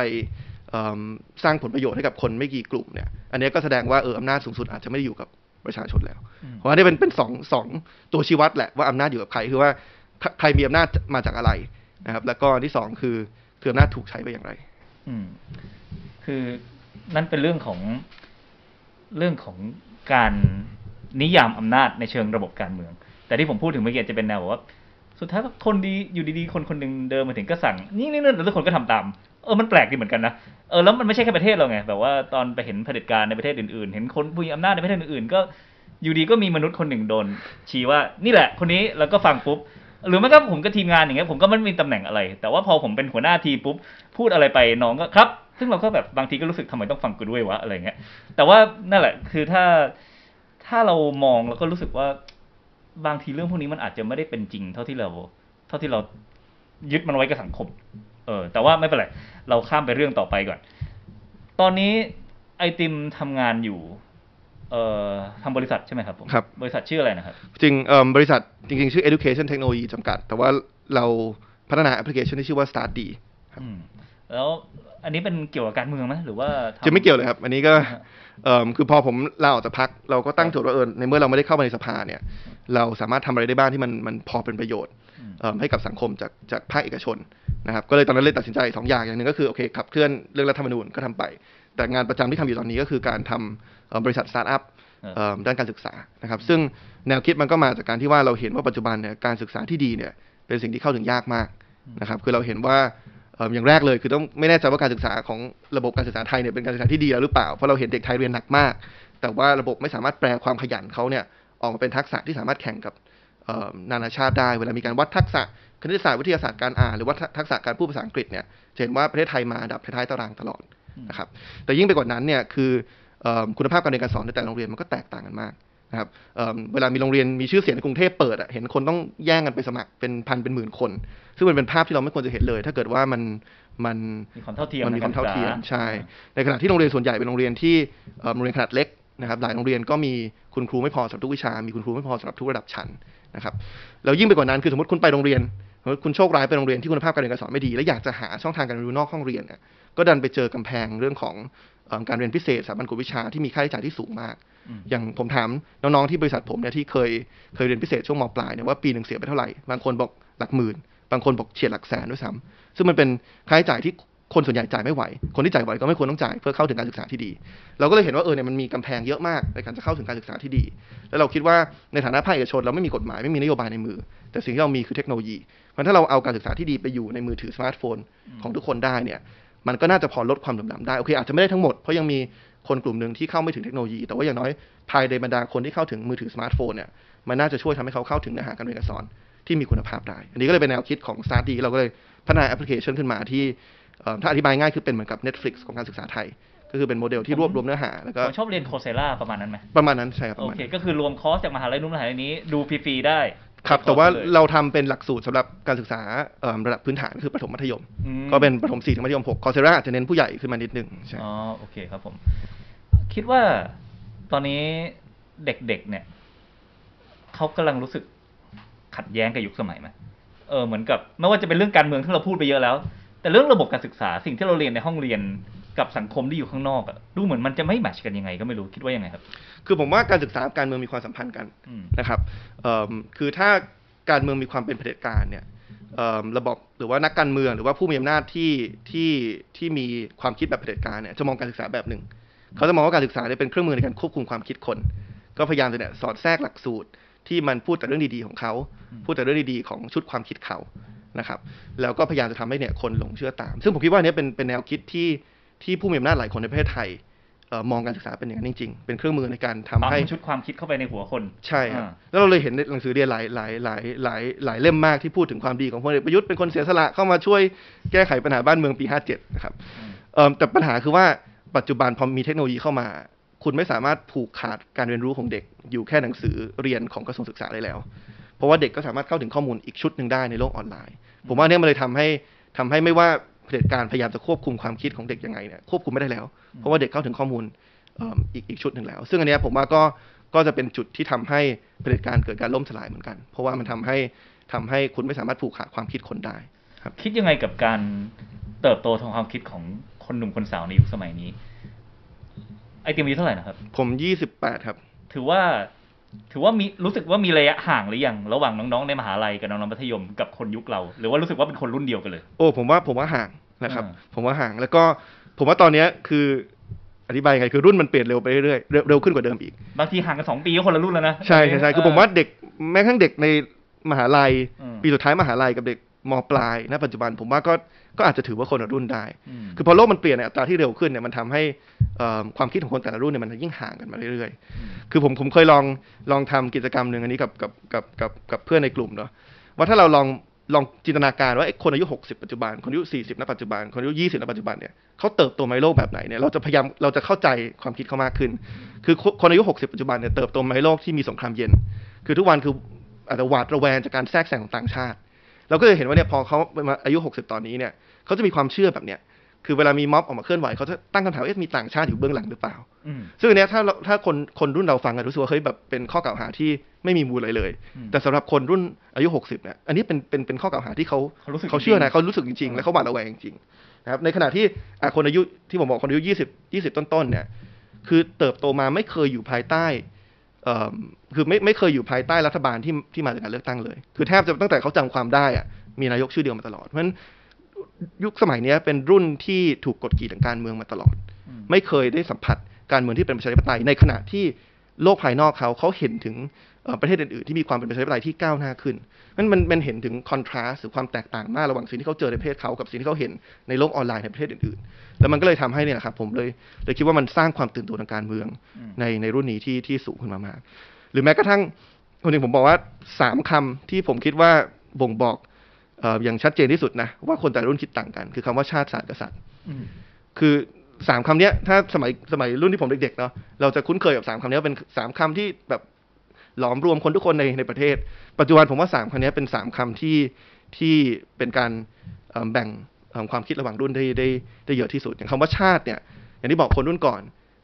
หวาดระแวงการแทรกแซงของต่างชาติก็จะมีอุดมการณ์ที่เป็นชาตินิยมมากนะครับ ให้ความสำคัญกับชาติมาก ถึงขั้นที่ว่าเนี่ยพอจะโจมตีคู่เอิ่มคู่ต่อสู้ก็ก็ไปหาว่าเขาชังชาติครับในขณะที่คนรุ่นใหม่เนี่ยผมว่าหลายคนคือเอิ่มไม่ได้มองถึงความสำคัญของชาติที่มัน ที่ที่ที่ยึดติดกับประเทศใดประเทศหนึ่งอีกต่อไปแล้ว คือเขาอาจจะมองว่าเขาไม่ได้เป็นพลเมืองของชาติใดชาติหนึ่งแต่เป็นพลเมืองของโลกไอ้เส้นแบ่งพรมแดนระหว่างประเทศมันจางลง เพราะฉะนั้นไม่ว่าจะมีความไม่ยุติธรรมที่ไหน ไม่ว่าจะเกิดขึ้นที่ไทยหรือว่าที่ที่เมียนมาที่มีการทำรัฐประหารเนี่ยเขารู้สึกว่าในฐานะพลเมืองโลกเขาต้องลุกขึ้นมา voice ลุกขึ้นมาต่อสู้ เพราะฉะนั้นความสำคัญของชาติใดชาติหนึ่งเนี่ยมันลดลงไป อันนี้คือประเด็นแรก ประเด็นเรื่องศาสนาเนี่ยผมว่าก็เหมือนกัน คือโอเค คนรุ่นก่อนอาจจะมีสัดส่วนของคนที่นับถือศาสนาค่อนข้างเยอะ บางคนถึงขั้นมองว่าการจะเป็นคนดีได้ต้องเป็นคนที่มีศาสนาด้วยนะครับ บางทีก็มองเรื่องเรื่องบุญเรื่องบาป แต่คนรุ่นใหม่เนี่ยสัดส่วนของคนที่ไม่นับถือศาสนาเยอะขึ้นมากแล้วก็แล้วก็เนี่ยเราเลยเห็นการตั้งคำถามว่าโอเค เวลาไปโรงเรียนแล้วมีพิธีกรรมทางศาสนาที่ต้องเข้าร่วมเนี่ยถ้าเขาไม่เชื่อเนี่ยทำไมเขาต้อง เขาต้องเข้าร่วมด้วย แล้วก็ล่าสุดผมว่าปรากฏการณ์ของพระมหาภัยวันก็แสดงให้เห็นว่าโอเคการพยายามปรับตัวของศาสนาให้สื่อสารกับคนรุ่นใหม่ ด้วยคำพูดด้วยวิธีการที่มันเข้าถึงเขามากขึ้นมันเป็นอย่างไร ส่วนสุดท้ายคือเรื่องของกษัตริย์ อย่างที่คุยกันคือคนรุ่นก่อนก็จะมองว่าเออสถาบันกษัตริย์เป็นสถาบันที่อยู่เคียงข้างประเทศไทยมายาวนานแต่คนรุ่นใหม่เนี่ยเขาก็เติบโตมาในยุคที่เขาเห็น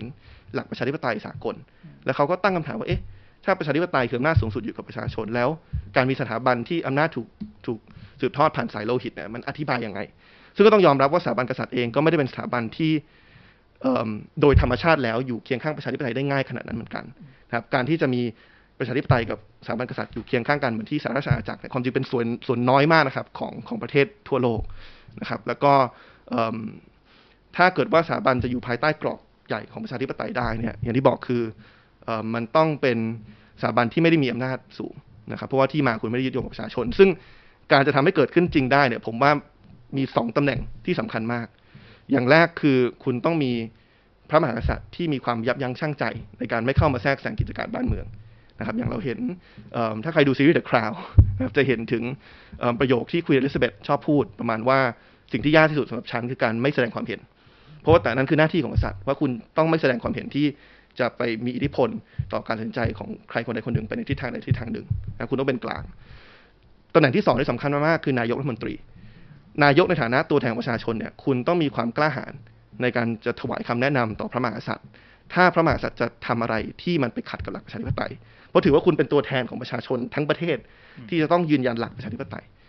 เมื่อไหร่ก็ตามที่ประเทศใดประเทศหนึ่ง มีพระมหากษัตริย์ที่ไม่สามารถยับยั้งชั่งใจได้ หรือว่ามีนายกรัฐมนตรีที่ไม่ไม่กล้าหาญเพียงพอในการถวายคำแนะนำเหล่านี้เนี่ย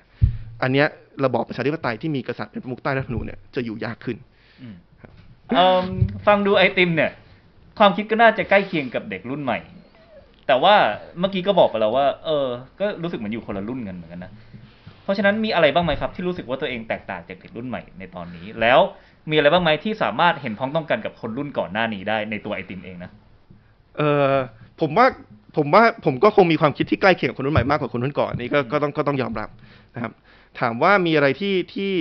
ที่เห็นต่างจากคนรุ่นใหม่นะปัจจุบันไหมนะครับ เออผมว่าผมยังมีความอนุรักษ์นิยมในวิธีการสื่อสารของผมอยู่อืมคือผมว่าเนี้ยอันเนี้ยสังเกตเห็นว่า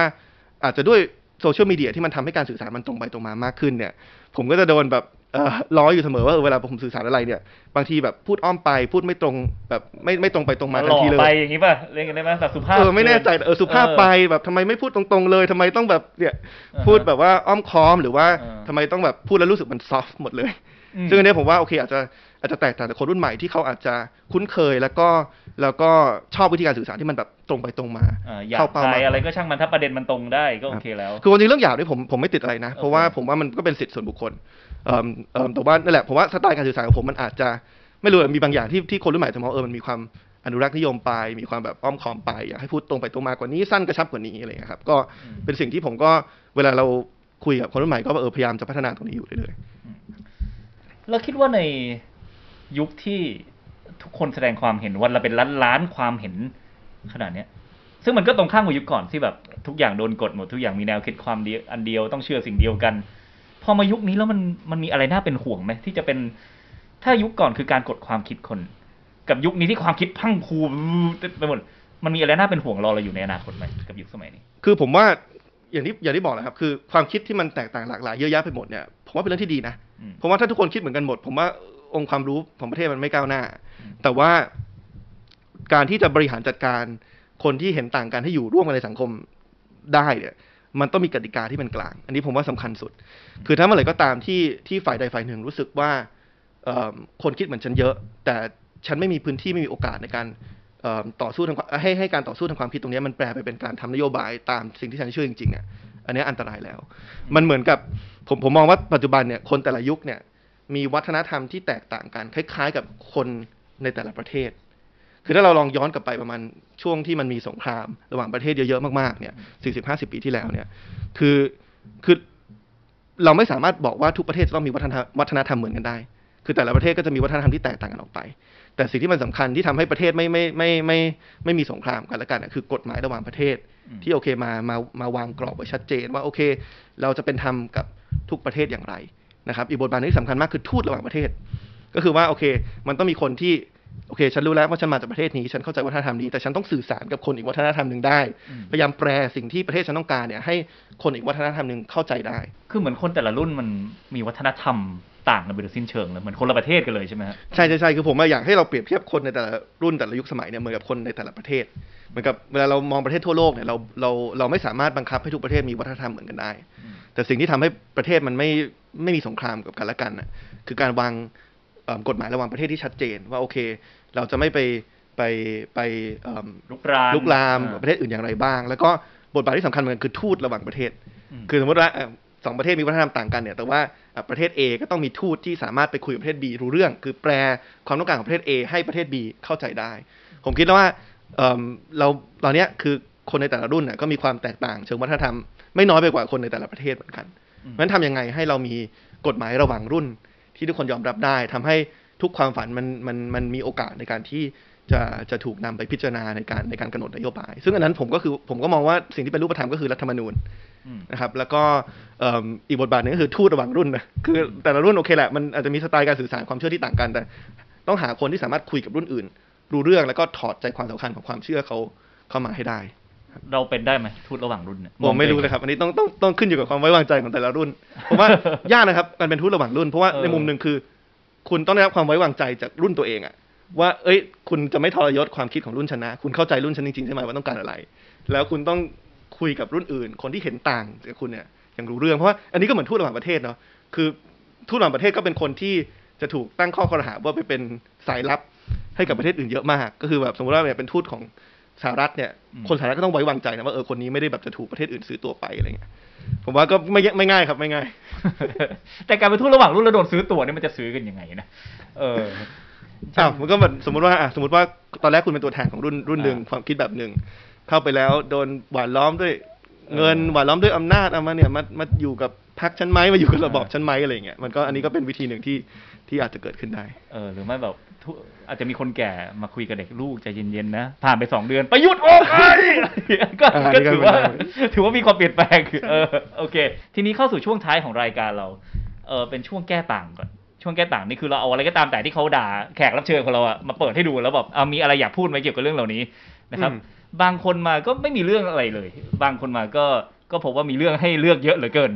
อะอย่างอันแรกนี่นะฮะให้รีวิวกันผมไปเจอในเว็บไซต์ Top News นะครับซึ่งเขาก็บอกว่ามาบอกให้ประชาธิปัตย์ถอนตัวจากรัฐบาลแต่บอกจะแก้รัฐธรรมนูญก็เลอะเทอะหรือเปล่า เพราะว่าเหมือนพอถอนตัวปุ๊บก็ต้องยุบสภาแล้วก็กลับมาก็ต้องใช้รัฐธรรมนูญเดิม อันนี้จะตอบเขายังไงครับ คืออย่างที่บอกคือมันไม่ใช่คือประชาธิปัตย์อยู่ในจุดที่สามารถกดดันอืม ให้รัฐบาลเนี่ยปรับท่าทีเรื่องการแก้รัฐมนูญได้ เพราะว่าอย่างแรกคือตัวเองเข้าไปรัฐบาลเนี่ยด้วยเงื่อนไขที่ว่าต้องการเข้าไปแก้รัฐมนูญและผ่านมาสองปีครึ่งยังไม่เกิดการแก้เกิดขึ้นครับอันที่สองคือมันมีอำนาจต่อรอง ว่าถ้าเกิดว่ารัฐบาลที่อาจจะคุมเสียงของสสพลังประชารัฐคุมเสียงของสวอยู่เนี่ยถ้าเกิดว่าเขารู้ว่าถ้าเขาไม่ทำแบบนี้แล้วประชาธิปัตย์จะถอนตัวออกรัฐบาลเขาจะอยู่ต่อไม่ได้เนี่ย มันก็มันก็อาจจะทำให้เขามี ความพร้อมที่จะสนับสนุนการแก้รัฐธรรมนูญมากขึ้นอืมมันผมว่าไม่ไม่ได้มองว่ามันตรรกะอะไรมันผิดเพี้ยนนะครับ ก็คือว่าใช้ตำแหน่งหนทางที่พรรคประชาธิปัตย์อยู่ในปัจจุบันเนี่ยเพื่อต่อรองให้ได้สิ่งที่คุณสัญญาไว้กับประชาชนว่าคุณเข้าไปรัฐบาลเพื่อจะได้สิ่งนั้นมาอืมโอเคอ่านอ่านบ่อยไหมครับ Top News โอ้บ่อยผมดู Top News ประจำเลยครับสนุกไหมครับ ก็ผมว่าอ่านแล้วอ่านดูดูด้วยอารมณ์อะไรดูด้วยอารมณ์อะไรความจริงผมผมก็คือติดตาม Top News เนี่ยอาจจะเป็นสื่อที่ติดตามเยอะไประดับต้นๆก็ว่าได้ เพราะเราอยากจะรู้ว่าคนที่คิดต่างจากเราเขาคิดยังไง อืม เขามีมุมไหนบ้าง แล้วก็ถ้ามันเป็นอะไรที่เรารู้สึกว่าเอ้ยเขาเข้าใจผิด เราจะได้โอเค make sure ว่าเราสื่อสารครั้งต่อไปเนี่ย เราปิดช่องโหว่ตรงนี้อ่า หรือถ้ามันเป็นอะไรที่เขาแบบโอเคก็ต่อว่ามาก็ไม่เป็นไรคืออ่านแต่คนที่เชียร์เรามันไม่ไม่ work อยู่แล้วใช่ไหมยังไงก็ต้องอ่านฝั่งอื่นด้วย ใช่ใช่ใช่เออตอนนี้ Blue Sky ยังมีอยู่ใช่ไหมครับ Blue Skyก็ยังมีอยู่ครับ ใช่ใช่เคยเคยดูบ้างไหมในอดีต ก็ก็ช่วงหลังๆอาจจะดูบ่อยกว่าในอดีตครับเพื่อเพื่อทำไมถึงดูช่วงหลังๆบ่อยครับ คือผมผมอย่างที่บอกคือผมพยายามจะเช็ค expose ตัวเองกับสื่อที่คิดต่างจากเรา กลายเป็นว่า Blue Sky แกมันคิดต่างจากคุณไปแล้วทั้งที่แต่ก่อนอยู่ฝั่งเดียวกันก็เออก็อาจจะใช่ใช่ใช่ใช่ครับ โอเคครับ อะอันต่อไป อันนี้อะไรเนี่ยรัมโบชี้จัดกิจกรรมรณรงค์แก้ไขรัฐธรรมนูญขอคนละชื่อ หรือระบบประยุทธ์ของคณะก้าวหน้าก้าวไกลทำได้ แต่ไม่เป็นทำกับนายก เน้นที่ตอนแรกก่อน เน้นที่คำว่าของคณะก้าวหน้ากับก้าวไกลก่อนเอ้าทำไมเป็นอย่างนั้นไปล่ะเออทำไมเป็นของเขาไปล่ะเออไม่เป็นไรครับก็ผมถือว่าเรามีสี่องค์กรก็ถ้าถ้าคุณแรมโบ้จะจะหยิบยกมาแค่สององค์กรก็ไม่เป็นไรโอเค แล้วขอขยายคำว่าไม่เป็นธรรมกับนายกหน่อยยังไงครับไม่เป็นธรรมกับอันเนี้ยนายผมก็งงเพราะว่าอย่างแรกนะครับ คือร่างแก้ไขรัฐธรรมนูญเราเนี่ยไม่ได้ไม่ได้เป็นการแก้อะไรที่เป็นเพ่งเล็งตัวบุคคลเลยอืมที่เราตั้งใจใช้คำว่าระบอบก็คือเราเราไม่ได้เราไม่ได้เพ่งเล็งแค่ พลเอกประยุทธ์ในฐานะบุคคลบุคคลหนึ่ง แต่เราพยายามจะแก้กติกาอืมที่มันถูกออกแบบโดยคนของพลเอกประยุทธ์เองนี่แหละ เพื่อจะเอิ่มใช้ในการค้ำจุนอำนาจของตัวเอง แก้เรื่องกติกาเกี่ยวกับสวกติกาแต่งตั้ง องค์กรอิสระสารรัฐธรรมนูญเกี่ยวกับยุทธศาสตร์ชาติ ก็เลยคิดว่ามันคืออย่างแรกคือมันไม่ได้เพ่งเล็งที่ตัวบุคคล แต่อย่างที่สองคือถึงแม้จะเพ่งเล็งตัวบุคคลแล้วมันยังไงอะอ่าคือมันก็ประชาชนก็มีสิทธิ์ในการวิพากษ์วิจารณ์แล้วก็เสนออะไรที่เราคิดว่านายกทำผิดหรือนายกทำไม่ดีครับงั้นผมว่า ก็ไม่ไม่เข้าใจตรกตรรกะเขาแหละครับ ก็จริง ๆอาจจะอาจจะอยู่ที่พาดหัวด้วยนะเออคือ ถ้ามองไม่ใช่แค่สื่ออันนี้ แต่ว่าสื่อโดยรวมอะไอติมรู้สึกไหมว่าเรากำลังโดนออกแบบให้เกลียดกันมากขึ้นเรื่อยผมว่าการพาดหัวก็ก็อันตรายอยู่ เพราะว่าเดี๋ยววันนี้ผมยังไม่ยังไม่รู้เนื้อข่าวพูดว่ายังไงเนาะเราก็ต้องคาดเดาว่าเขาเขาเขาพูดแบบไหนแต่ว่า คือเข้าใจว่าในมุมแบบการทำสื่อออนไลน์อะคือถ้าวัดด้วยยอดคลิกอะยังไงถ้ามันเป็นพาดหัวที่มันอาจจะดูแบบ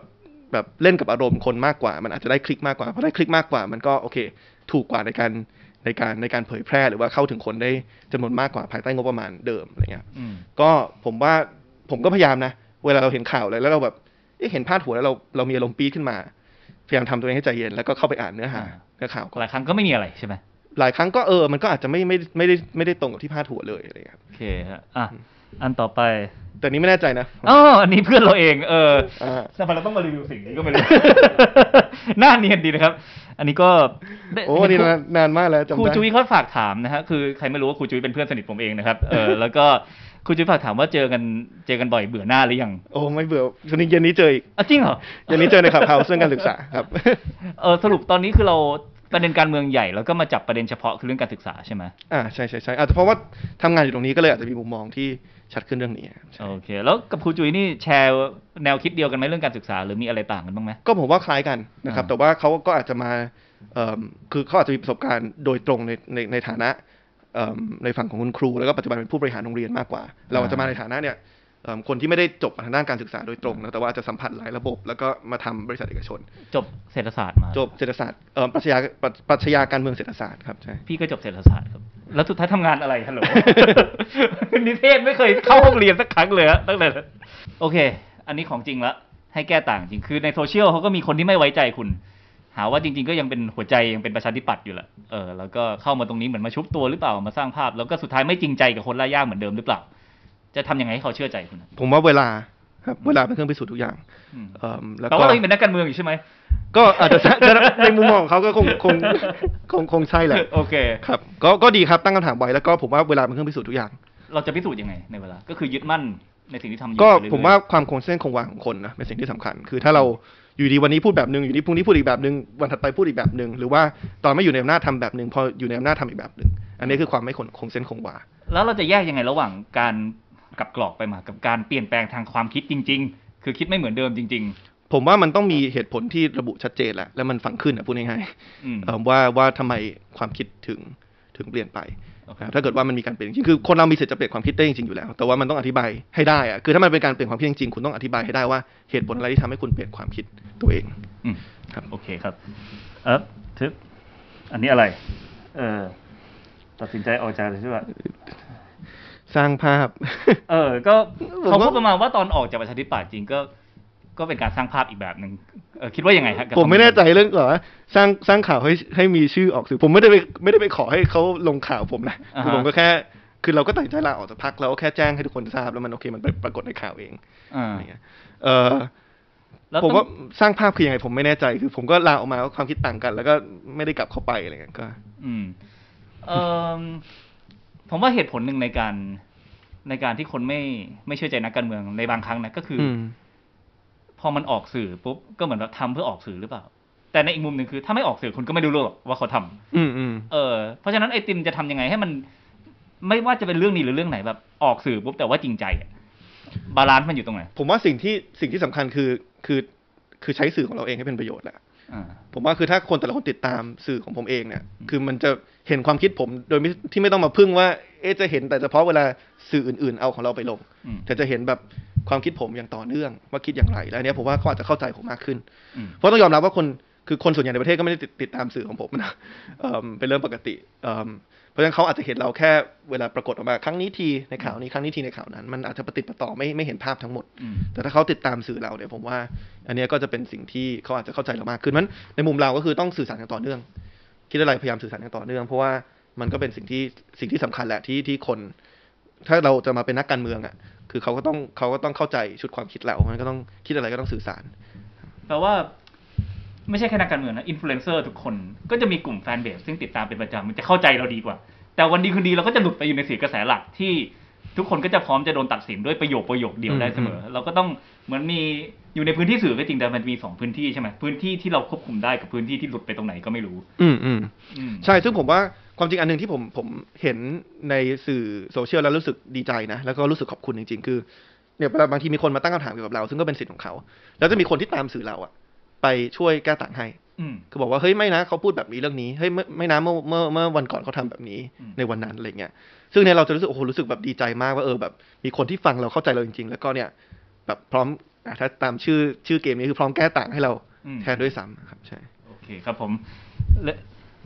แต่การฟัง FC มากไปบางครั้งก็ไม่ดีใช่ไหมอย่างนั้นเรียกว่า FC ได้ไหมหรือว่าคิดเรียกว่าผู้ติดตามที่เห็นคิดว่าคือยังไงถ้าเขานำเสนอเอ่อแบบว่าแก้ต่างให้เราเพราะว่าเออเห็นว่าเออมันเอ่อ ข้อกล่าวหาตรงนี้อาจจะไม่ตรงกับข้อมูลที่มันเป็นอยู่อันนี้ก็โอเคไงอืมแต่ว่าเอ่อถ้าไอตินทำอะไรก็ดีหมดอะไรเงี้ยเอ่ออันนั้นอันนั้นก็จะอันตรายแต่ผมคิดว่าคนที่ตามผมก็ไม่ได้ไม่ได้มีลักษณะแบบนั้นนะาคือผมนี่อันนี้คิดว่าคนรุ่นใหม่ไม่ได้มีความยึดติดกับตัวบุคคลเอ่อมากขนาดนั้นนะคือถ้าเกิดว่าคนที่เขาชื่นชอบโดยเฉพาะในซีกการเมืองด้วยนะเกิด วันไหนทำอะไรที่ผิดเนี่ยเขาก็พร้อมที่จะวิพากษ์วิจารณ์นะแล้ววันรุ่งขึ้นถ้ากลับมาทำถูกอีกเขาก็โอเคให้อภัยก็ก็ก็มันเร็วจังเลยนะสังคมยุคนี้นะซึ่งผมว่ามันก็เออดีนะ มันก็คือเออแบบว่าเออเราไม่ได้ยึดติดกับตัวบุคคลน่ะคือคนนี้เราอาจจะชอบในองค์รวมแต่ถ้าวันไหนเขาเขาบ้งเขาก็โดนว่าใช่ไหมตอนนี้แบบเหมือนทุกคนบ้องได้หมดอะเออเอ๊ะซึ่งก็จริง ๆ เพราะว่ารู้สึกว่าการที่ใครแตะต้องไม่ได้อะไรมันเป็นเรื่องที่ ไม่เหมาะกับยุคสยมันไม่มีคนต่อปมันไม่ควรจะมีบุคคลไหนที่แต่ต้องไม่ได้ อืมอืมครับผมใช่ก็กลับมาเรื่องที่เราคุยกันตั้งแต่ตอนแรก เออนะฮะโอเค อะเกมต่อไปชื่อพักในฝันอืมเออ อันนี้เราจะให้ไอติมตั้งพักการเมืองแต่ว่าเราไม่ให้อิสระในการตั้งเราจะมีชอยให้เลือกโอเคะอย่างแรกก่อนเลย โลโก้พักเอาอันไหนมีผมไม่เอาสองอันแรกอะเพราะว่า เพราะว่า ผมคิดว่าพักไม่ควรยึดติดตัวบุคคล อืมเพราะฉะนั้นถ้ามันมีคำว่าไอติมอยู่เนี่ยอันนี้อันตรายแหละงั้นก็เหลือแค่พักสายตากับพักนี้เธอไม่โทรมาเลยนะ พักสายพักสายตาก็แล้วกันครับพักสายตาทำไมไม่แบบพักนี้เธอโทรมาบ่อยเหรอครับ เธอนี่ใครครับก็มีใบอยู่แล้วยื่นมาอีกอันหนึ่งสรุปเลือกข้อ ผมว่าสามตัดหนึ่งกับสองออกเพราะผมคิดว่าพักไม่ควรยึดติดตัวบุคคลอ่าไม่มีคำว่าไอติมอ่าห้ามมีคำว่าไอติมเออแล้วก็พักสายตาก็แล้วกันรู้สึกมันเป็นการรวมคนที่มี ประสบการณ์คล้ายๆ กันนี่ขนาดเกมที่ไร้สาระขนาดนี้ยังอุตส่าห์หาสาระให้เรานะหาประเด็นได้ ส่วนพักนี้เธอไม่ค่อยโทรมานี่สรุปเธอโทรมาบ่อยใช่ไหมครับ ช่วงนี้ เออมีเวลาคุยกับเธอไหมครับ เธอเป็นใครครับพอมีอยู่ครับพอมีอยู่โอ้อืมผมไปนั่งดูรายการไปไหนก็มีแต่คนถามสเปคสาวเป็นยังไงแฟนอะไรยังไงบ้างอืมแล้วผมก็ตอบไปโดยตลอดนะตแต่อบว่าว่า ผมบอกว่าผมเป็นคนไม่มีสเปคอ๋อเพราะผมคิดว่าการที่เราจะชอบใครคนใดคนหนึ่งมันไม่ได้เป็นเรื่องของเหตุผลนะที่เออมาติ๊กว่าข้อนี้ ผ่านผ่านผ่านผ่านผ่านไม่ผ่าน แต่มันเป็นเรื่องของความรู้สึกล้วนอ๋อๆซึ่งมันคาดการณ์ไม่ได้ แล้วผมไปดูคลิปหนึ่งที่มีสาวๆสวยๆสามคนนั่งห้อมล้อมคุณบนโซฟาแล้วก็สัมภาษณ์อะชื่อชื่อช่องอะไรอ๋อนะเออเออเอออะไรนะถ้าหนูถ้าหนูรับของของของก้อยนัตตี้ดีมอ่าใช่ใช่ใช่ใช่เป็นผมผมเขินตายเลยเลยเขินนะวันนั้น ก็อาจจะนิดนึงครับ แหมร้ายร้ายโอเค พักสายตานะฮะพักสายตา สายตาโอเค ถ้าต้องเลือกสมาชิกพักหนึ่งคนคนจะเลือก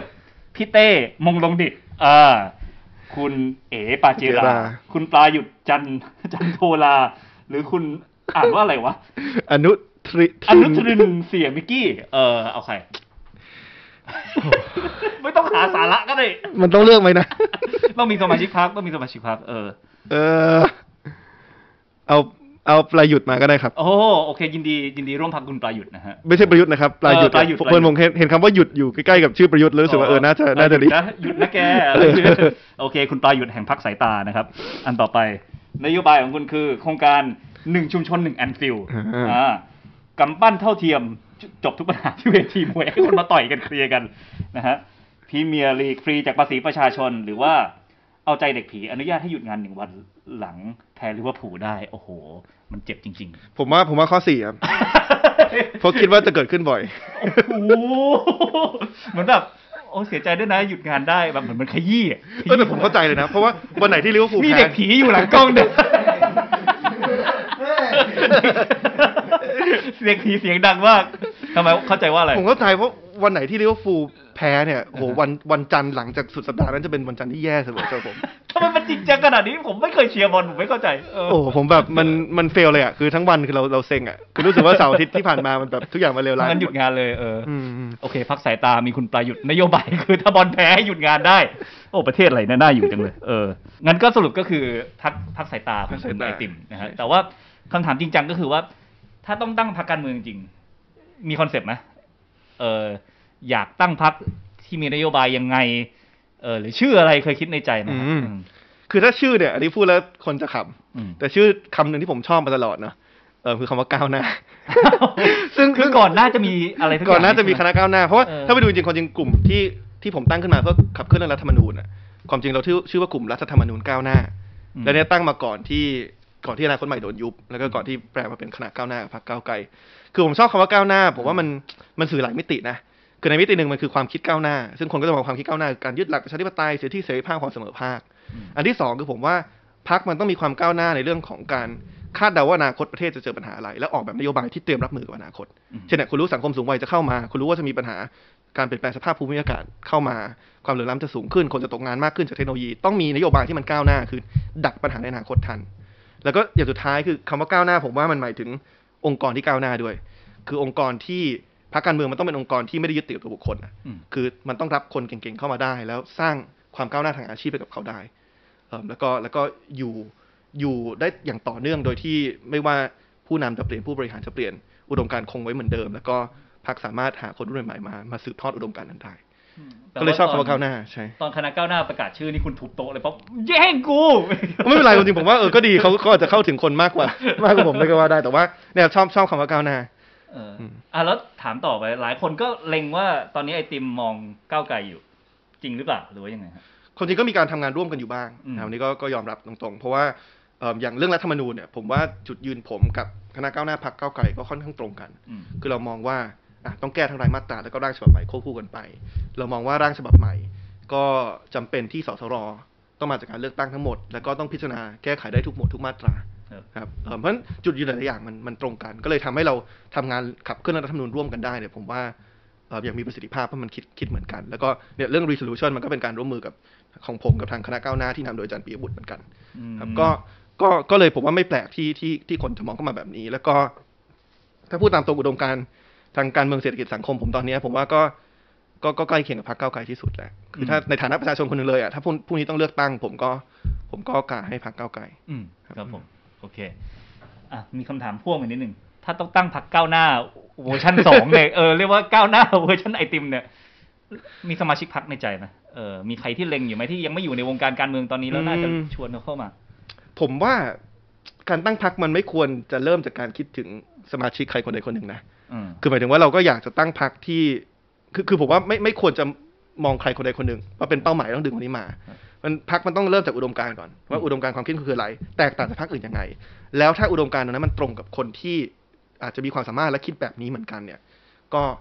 ก็เขาก็จะเข้ามาสมัครเองครับครับเพราะผมว่ามันไม่ควรจะเป็นว่าเออฉันชอบคนเนี้ยคนนี้เก่งจะต้องมา ไม่ว่าความคิดอุดมการณ์เขาจะเป็นยังไง คือผมเชื่อว่าพรรคการเมืองที่ทำขึ้นมาเนี่ย คือไม่ควรจะรับคนเก่งทุกคนนะหมายถึงว่าถ้ามีคนเก่งคือมีความสามารถแต่ชุดความคิดทางการเมืองต่างกัน อาจจะมอง แบบเรื่องทิศทางของประเทศวาดประเทศในประเทศในฝันแล้วมันต่างกันออกไปเนี่ย ก็ไม่เป็นไรเรานับถือความเก่งเขาได้โดยที่ไม่ต้องเอาเขาเข้ามาในพรรคการเมืองเดียวกันนโยบายแรกคืออะไรถ้าการเมืองผมว่าต้องเริ่มจากการคืออัดฉีดประชาธิปไตยในทุกระดับ ตั้งแต่รัฐธรรมนูญผมว่าก็ถ้าเร่งด่วนสุดของด้านการเมืองก็คือการการร่างรัฐธรรมนูญฉบับใหม่ ซึ่งผมมองว่ามันเหมือนการฉีดวัคซีนสามช็อตครับช็อตที่หนึ่งคือแก้รายมาตรา เข็มแรกเนี่ยคือแก้รายมาตรา ก็คือเอาเอาแทบจะเอาร่าง resolution นี่แหละไปไปไปใช้เลยก็คือออืมสิ่งที่มันเป็นปัญหาเนี่ยเอิ่ม ยกเลิกตัดออกไปก่อนชั่วคราว อย่างสวที่มาจากการแต่งตั้งสารรัฐธรรมนูญองค์กรอิสระที่มาจากการแต่งตั้งของสวเนี่ยเอิ่มตัดออกไปก่อนนะครับ แล้วก็ตามมาด้วยเข็มที่สองคือการร่างฉบับใหม่อืมซึ่งฉบับใหม่เนี่ยผมว่ามันต้องมาจากสสรที่มาจากการเลือกตั้ง แก้ไขได้ทุกหมวดทุกมาตราและอาจจะต้องควบคู่กับการยกเลิกหรือแก้ไขมาตรา1นึด้วย เพื่อที่ทำให้การถกเถียงเรื่องการปฏิรูปสถาบันมันมันมีพื้นที่ปลอดภัยที่สามารถถกเถียงได้อืมแล้วก็หาชันธรรมติให้กับสังคมครับแต่เข็มที่สามเนี่ยคือ booster shot ที่ต้องตามมาเรื่อยๆเนี่ยผมว่ามันคือการทำงานเชิงความคิดอืม คือเราจะหวังว่าประชาธิปไตยจะอยู่ได้จากแค่รัฐธรรมนูญอย่างเดียวคงไม่ได้ แต่ทำยังไงให้ไม่ว่าจะเป็นห้องเรียน ไม่ว่าจะเป็นเอิ่มเอิ่มหลักสูตรฝึกอบรมทหารตำรวจเนี่ย เราเผยแพร่เรื่องของประชาธิปไตยเรื่องของสิทธิมนุษยชนเข้าไป เพื่อที่ว่าเราไม่ได้เพียงแต่มีกฎหมายที่เป็นประชาธิปไตยแล้ว แต่เรามีวัฒนธรรมค่านิยมที่ทุกคนเชื่อมั่นในประชาธิปไตยด้วย เพื่อที่ว่าไม่ว่าเราจะเจอปัญหาอะไร ไม่ว่ารัฐบาลในอนาคตจะมีการทุจริตจะมีการบริหารนโยบายที่มันไม่มีประสิทธิภาพเนี่ย คนไม่ได้มองว่าทางออกคือการเรียกคน นอกกระบวนการประชาธิปไตยเข้ามา ไม่ได้เรียกแบบนารีขี่ม้าขาวหรือว่าอืมหรือว่าเอิ่มเจ้าชายที่ขี่ม้าขาวเข้ามาแก้ปัญหา แต่ว่าแก้ปัญหาผ่านกลไกประชาธิปไตยอืมอันนี้คือคือคือนโยบายการเมืองนะเห็นไอติมเน้นนักเล่นหนาคือมันไม่เกี่ยวกับบุคคลสุดท้าย ระบบแข็งแรงใครจะเข้ามาก็ต้องอยู่ในระบบและกติกาที่เป็นธรรมครับและแข็งแรงไม่ต่างกันนะครับแต่ผมแต่ถ้าเรื่องเศรษฐกิจเนี่ยผมมองว่ามันคือสำคัญคือคำว่าการแข่งขันนะอืมคือผมว่าเราต้องสร้างระบบเศรษฐกิจที่การแข่งขันในประเทศเป็นธรรม และเราสามารถแข่งขันกับต่างประเทศได้อย่างทัดเทียม คือในประเทศมันต้องแก้ปัญหาเรื่องทุนผูกขาดให้ได้ เพราะว่าไม่งั้นมันกลายเป็นว่าเศรษฐกิจหรือว่าหรือว่าผู้ประกอบการตัวเล็กตัวน้อย SME ไม่สามารถแข่งกับทุนทุนใหญ่ได้ เพราะฉะนั้นเราต้องมาดูว่าเราจะทำยังไงให้กฎหมาย ป้องกันการเอ่อกฎกฎหมายส่งเสริมการแข่งขันมันแข็งแรงขึ้นอืมไม่ใช่ว่าแบบธุรกิจใหญ่จะควบรวมอะไรก็ได้ได้ไปหมดนะครับเอิ่มแล้วก็เสร็จแล้วเราต้องเพิ่มขีดความสามารถของประเทศเราให้ให้แข่งกับต่างประเทศได้อืมซึ่งมันหมายถึงแบบปฏิรูปการศึกษาเอิ่มอาจจะต้องมีการคิดถึงเรื่องการ พัฒนาทักษะของคนหลาย ๆ คนที่จะตกงานเยอะขึ้นจากการที่เทคโนโลยีเข้ามาทดแทนครับก็คิดว่าเนี่ยน่าจะเป็นด้านด้านเศรษฐกิจส่วนสุดท้ายด้านสังคมผมว่ามันกลับมาเรื่องรัฐสวัสดิการที่เราคุยกันเนาะว่าความสุขของคนคืออะไร คือในที่สุดเราต้องวางสวัสดิการขั้นพื้นฐานให้กับทุกคน ซึ่งตอนนี้มันกว้างไปกว่าแค่การศึกษาสาธารณสุขแล้วมันหมายถึงสิ่งแวดล้อมที่ดีมันหมายถึงอินเทอร์เน็ต ทุกคนสามารถเข้าถึงได้ มันหมายถึงความปลอดภัยในชีวิตด้วย เช่นปัจจุบันเราเห็นปัญหาเรื่องการล่วงละเมิดทางเพศที่เกิดขึ้นโดยเฉพาะกับกลุ่มผู้หญิงเนี่ยทำยังไงให้เราคุ้มครองเขาจาก ความไม่ปลอดภัยตรงนี้นะครับก็คิดว่าการวางรัฐสวัสดิการความมั่นคงในชีวิตเนี่ยเอิ่มผมว่าเป็นสิ่งที่สิ่งที่ต้องทำเหมือนกันโอเคครับวันนี้คุยกันหลายเรื่องนะครับเออถึงแม้ว่าจะพยายามพาไปเรื่องอื่นสุดท้ายก็หนีไม่พ้นเรื่องการเมืองอยู่ดีเออเพราะไอติมน่าจะเป็นคนที่ถ้าที่ผมฟังมาคือคิดทุกอย่างในเชิงพยายามหาคำตอบ เออไม่ไม่ได้จบแค่การแบบคุ้นคิดก็พอแล้ว หรือแบบขอบคิดเพื่อความสนุกแต่ว่า อันนี้เป็นปัญหาแล้วการแก้เป็นยังไง นะฮะซึ่งเขาเข้าใจว่าชีวิตหลังจากนี้ของไอติมก็คงวนเวียนอยู่กับการหาหาทางออกให้กับปัญหาทั้งหลายของสังคมเนี่ยแหละครับไม่ว่าจะเป็นการศึกษาเรื่องการเมืองอะไรก็ตามแต่นะครับ ผมก็ส่วนเรื่องบทบาทนะการเมืองในอนาคตก็ยังไม่แน่ไม่นอน ว่าจะรูปแบบไหน แต่ยังไงก็อยู่ในวงการนี้ครับน่าจะอยู่ไปจนแก่และเกษียณเลย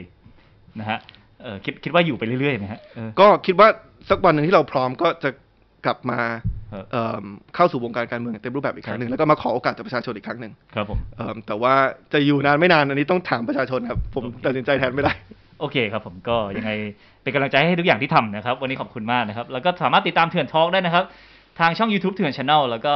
ติดตามรายการอื่นๆของช่องเถื่อน Channel ได้ทาง Facebook ของเอ่อวรรณสิงห์นะครับแล้วก็ Facebook ของเถื่อน Channel ด้วย วันนี้ขอบคุณไอติมมากครับ ผมขอบคุณครับขอบคุณครับขอบคุณครับขอบคุณมากเรียบร้อยโอ้นานเข้มข้นอยู่เลย